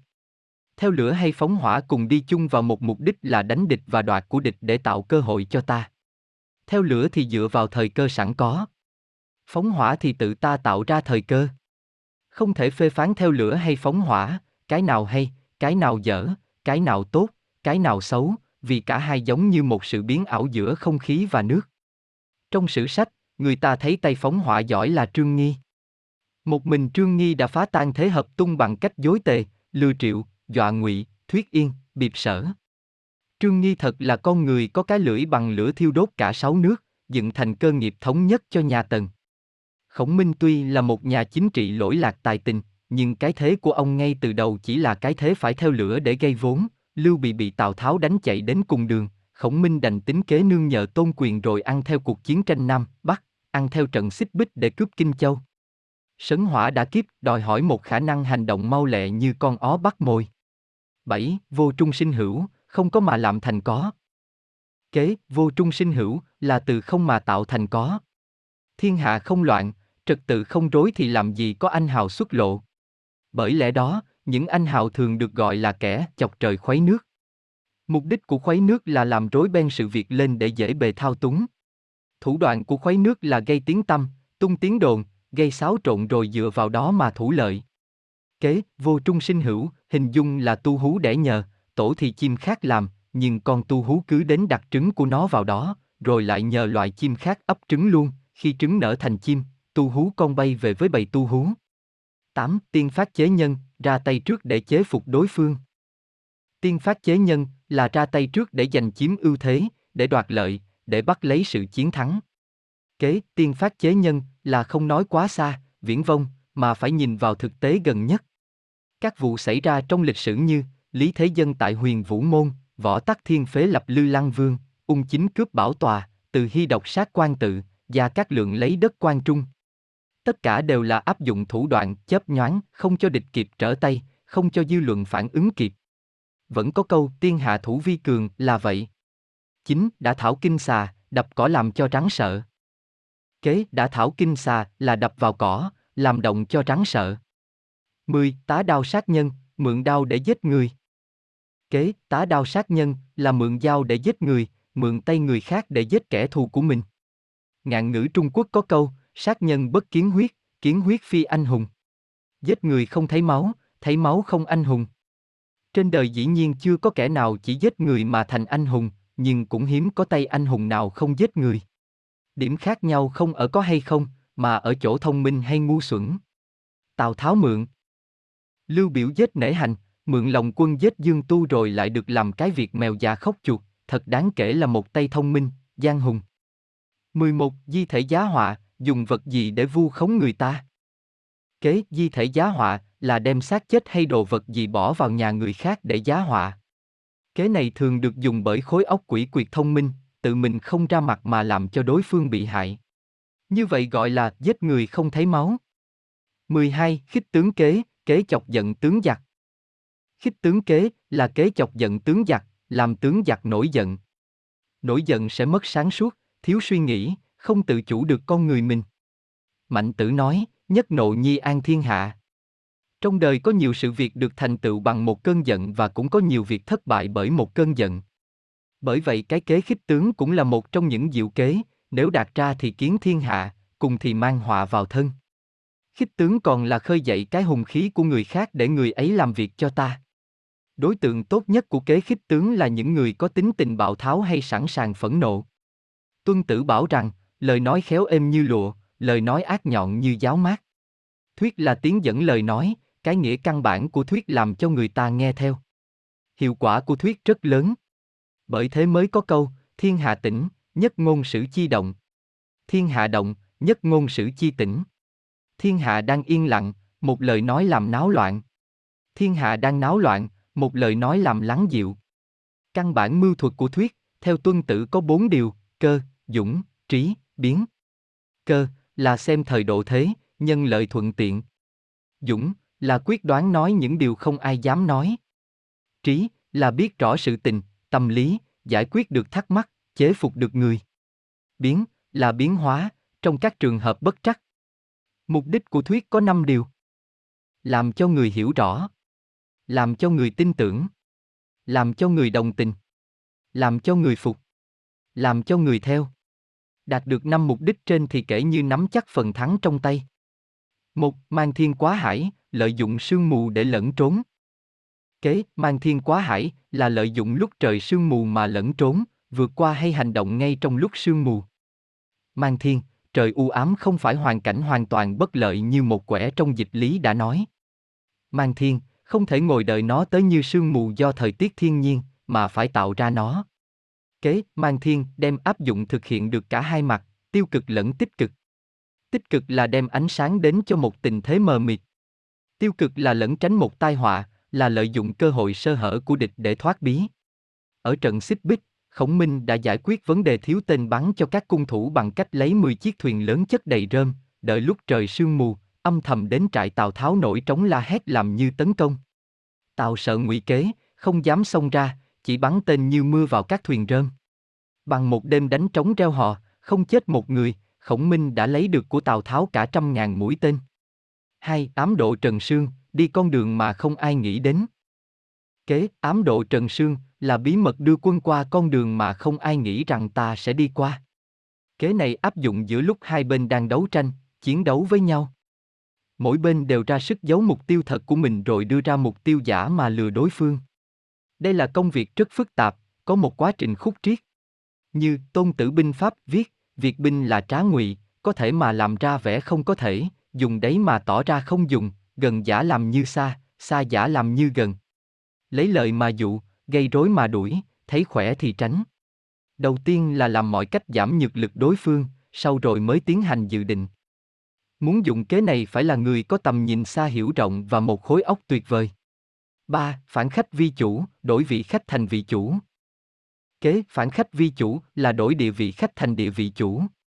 Phản khách vi chủ là trong đấu tranh đang ở vào thế bị động nên phải tìm kế hoạch đến chủ động, khách vốn là địa vị bị chi phối, mọi việc đều do chủ đặc định sắp xếp. Phản khách vi chủ là nguyên tắc thường dùng trong đấu tranh. Có chủ động mới khống chế được cục diện. Không có chủ động, không thể thắng lợi. 4. Kim thiền thoát xác, ve sầu vạn lột xác.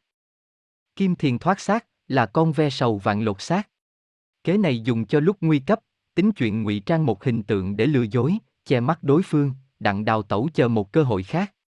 Kế kim thiền thoát xác có một phạm vi rất rộng rãi và phổ biến, bất cứ ai ở hoàn cảnh nào cũng có thể sử dụng được. 5. Không thành kế, kế bỏ trống cửa thành.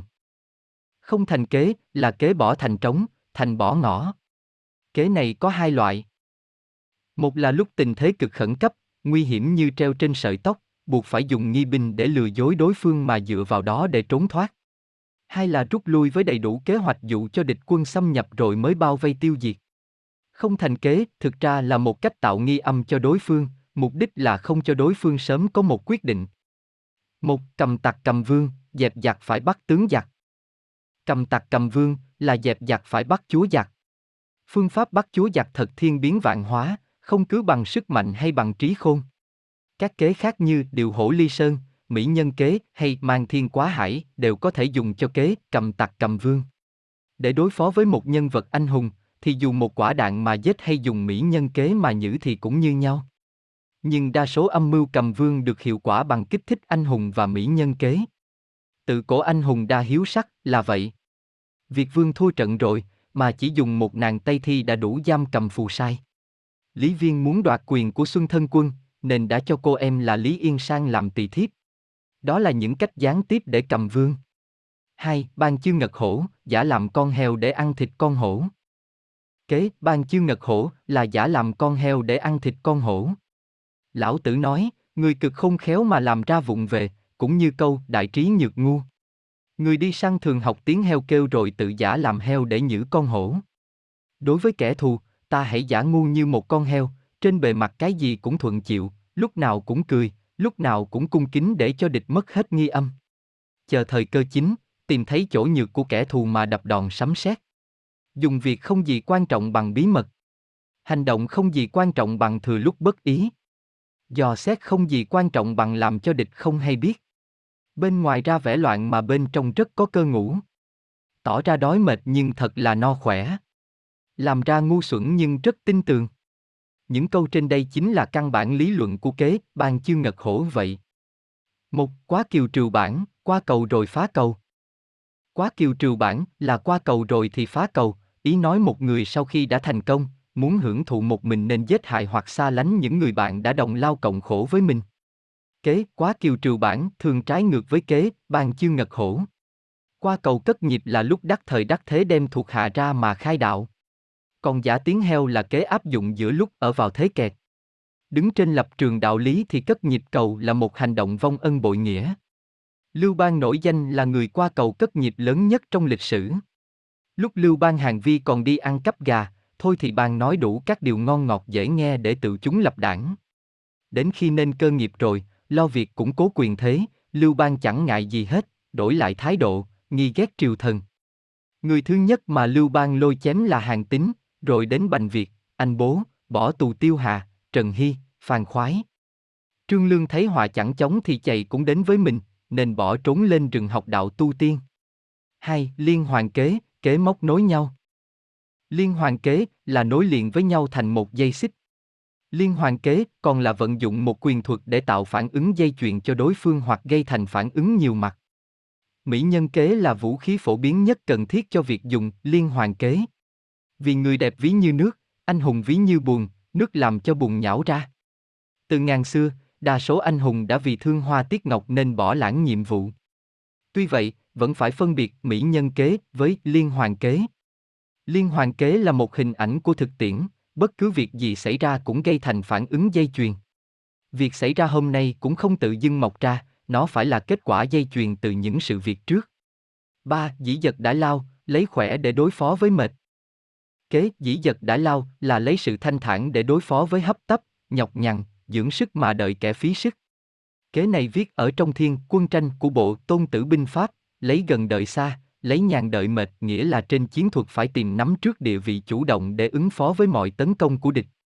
Cũng có ý nói nên chuẩn bị chu đáo, dễ dàng lấy cái thế bình tĩnh xem xét tình hình biến hóa mà quyết định chiến lược, chiến thuật. Đợi địch mỏi mệt, tỏa chiết bớt nhuệ khí rồi mới thừa cơ xuất kích. Tôn tử gọi thế là, ân sâu dưới chín tầng đất, hành động trên chín tầng trời.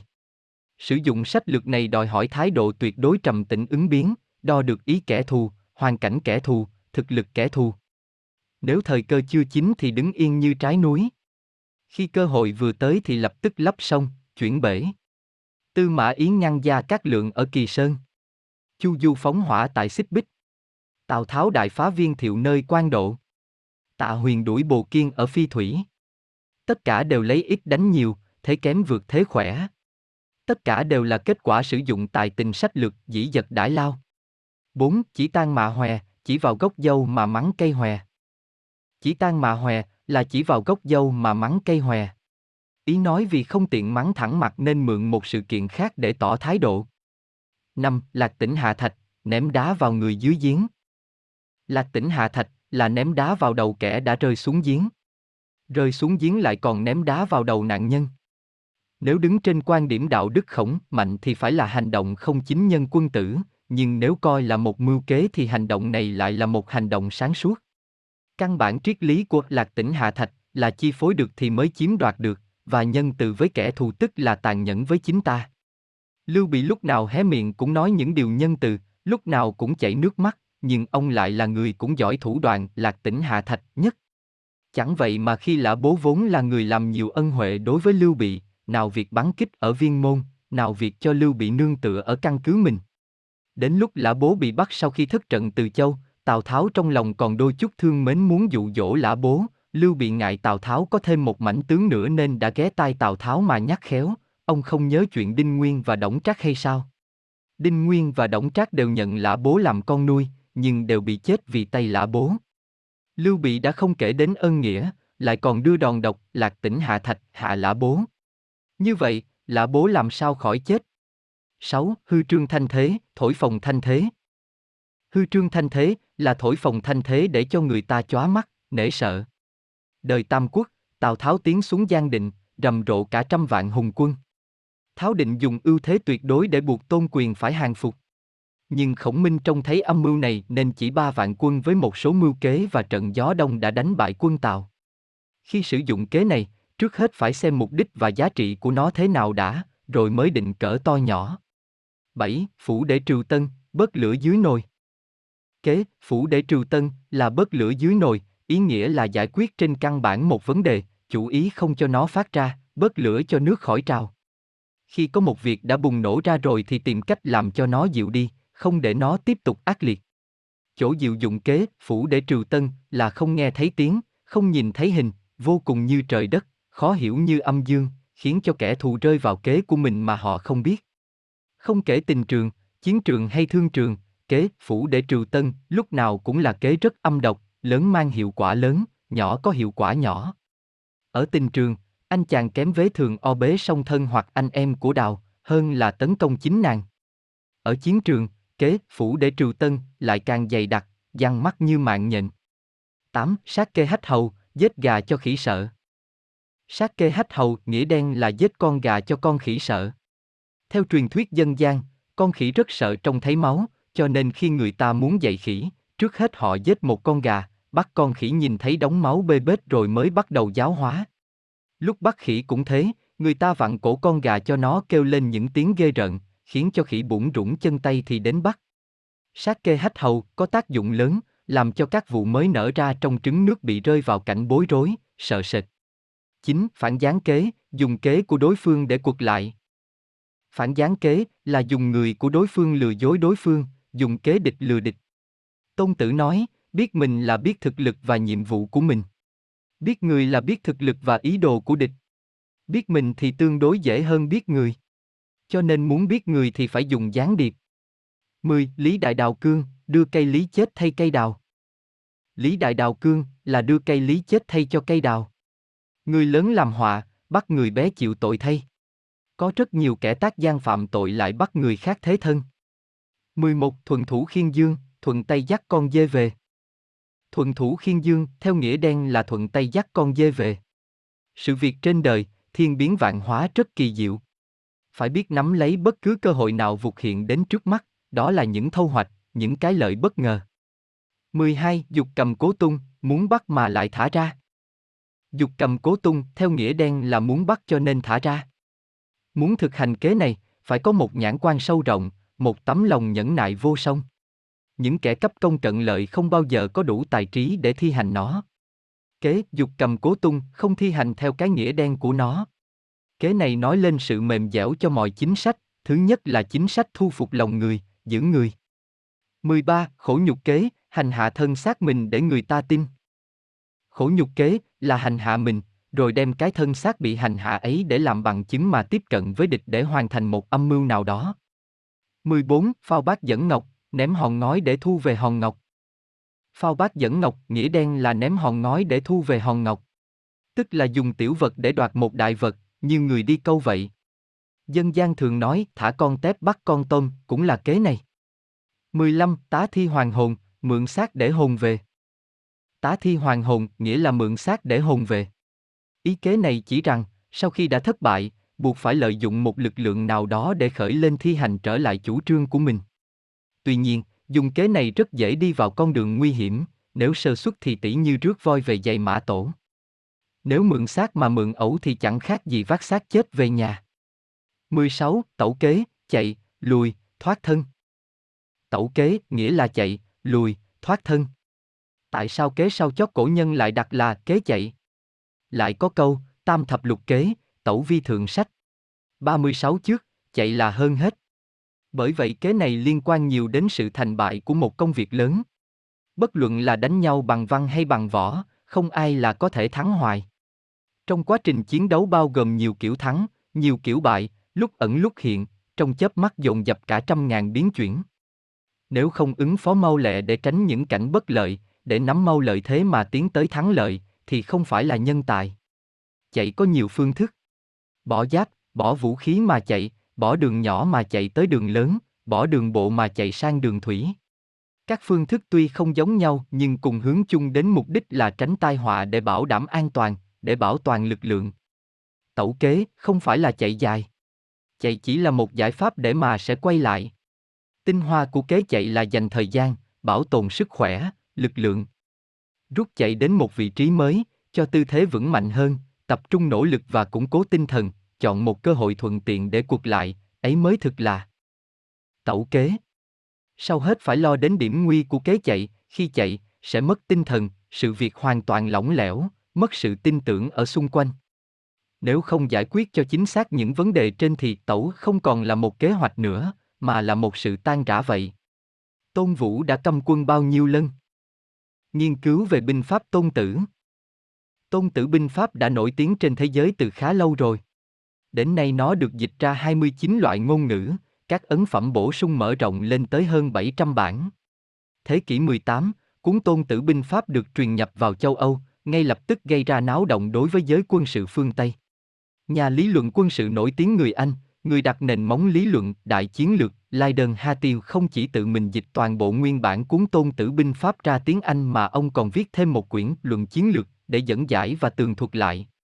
Hatiel cho biết, trong tác phẩm quân sự của ông, giải nghĩa rất nhiều quan điểm tìm thấy qua nguyên bản cuốn tôn tử binh pháp từ hơn 2.500 năm trước.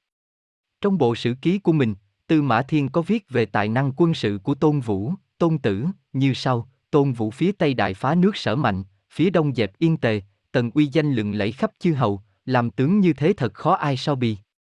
Quả thật trong 30 năm sự nghiệp quân sự của mình, Tôn Vũ đã lập nhiều chiến công hiển hách và luôn xứng đáng với những lời tôn vinh trong sử sách. Tuy nhiên có một vấn đề luôn gây ra sự tranh cãi kịch liệt từ trước đến nay đó là, rốt cuộc Tôn Vũ đã thân chinh chỉ huy bao nhiêu trận đánh. Vừa qua giới nghiên cứu lịch sử cổ đại Trung Quốc khi đã nghiên cứu, đối chiếu, tổng hợp, so sánh từ các sử liệu như Ngô Việt Xuân Thu, Việt Sắc Thư, Tả Truyện, Sử Ký đã đưa ra kết luận, trong sự nghiệp quân dịch của mình, Tôn Vũ chỉ trực tiếp chỉ huy 5 trận đánh và 9 năm trận chiến để đời này đã góp phần đưa tên tuổi của ông bất hủ cùng thời gian.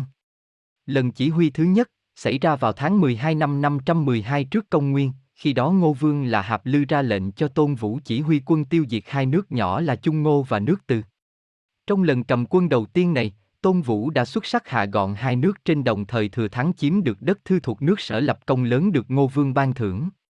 Lần chỉ huy thứ hai, theo lệnh của Hạp Lư, năm 511 trước công nguyên, Tôn Vũ lại thống lĩnh ba quân cùng ngũ tử tư, Bạch Hỷ đi chinh phạt nước sở bởi lý do sở vương từ chối không chịu trao thanh bảo kiếm trạm lô cho Hạp Lư. Dưới quyền chỉ huy của Tôn Vũ quân Ngô đánh hai trận thắng cả hai, chiếm gọn hai xứ lục và tìm thuộc đất sở. Lần chỉ huy thứ ba, xảy ra vào năm 510 trước công nguyên, lúc này giữa nước Ngô và nước Việt lần đầu tiên xảy ra cuộc chiến tranh quy mô lớn mà sử sách còn ghi lại đó là cuộc Đại chiến Huệ Lý. Trong cuộc chiến này lần đầu tiên Tôn Vũ đưa ra cách dụng binh quý hồ tinh bất quý hồ đa, trong đánh trận do vậy chỉ với ba vạn quân với phép dụng binh tài tình của Tôn Vũ đã đánh bại 16 vạn quân nước Việt. Lần chỉ huy thứ tư, vào năm 509 trước công nguyên xảy ra cuộc đại chiến dự chương giữa hai nước Ngô và Sở. Khi đó vua Sở sai con trai là công tử Tử Thương và công tử Tử Phạm dẫn đại quân tiến đánh nước Ngô, nhằm báo thù nổi nhục mất đất năm xưa. Một lần nữa Ngô Vương Hạp Lư lại giao cho Tôn Vũ cầm quân chống giặc. Lần này Tôn Vũ không khéo vòng tránh đội quân chủ lực của công tử Thường, dùng lối đánh vu hồi tập kích doanh trại bắt sống công tử Phạm, quân sở từ thế mạnh, chuyển sang yếu cầm cự chưa đầy một tháng phải rút chạy về nước. Lần chỉ huy thứ năm, vào ngày 18, 11, 506 trước công nguyên, hai nước ngô sở một lần nữa xảy ra chiến tranh, sử sách gọi đây là cuộc chiến bách cử. Đây là cuộc chiến lớn nhất trong lịch sử hai nước. Lần này quân sở huy động 25 vạn quân tiến đánh nước ngô, khí thế báo thù rất sôi sục. Theo kế của Tôn Vũ và Ngũ Tử Tư, vua Ngô bí mật liên kết với hai nước nhỏ là Đường và Thái làm thành liên minh chống sở. Khi tác chiến, Tôn Vũ Triệt để lợi dụng địa hình thuận lợi của hai nước, đồng minh, để triển khai chiến thuật, khống chế chính diện, tập kích vu hồi mạng sườn của mình. Sau năm lần giao chiến với quân sở, Tôn Vũ đều giành thắng lợi. Cuối cùng ba vạn quân ngô đã phá tan 25 vạn quân sở tiến vào kinh đô nước sở buộc sở vương phải tháo chạy. Với năm trận đánh, để đời này, uy danh và tài thao lược quân sự của Tôn Vũ, Tôn Tử, lừng lẫy khắp thiên hạ. Thêm vào đó là bộ Tôn Tử Binh Pháp dài 13 thiên bất hủ của ông đã khiến cho tên tuổi của Tôn Vũ nổi tiếng khắp thế giới cho tới ngày nay.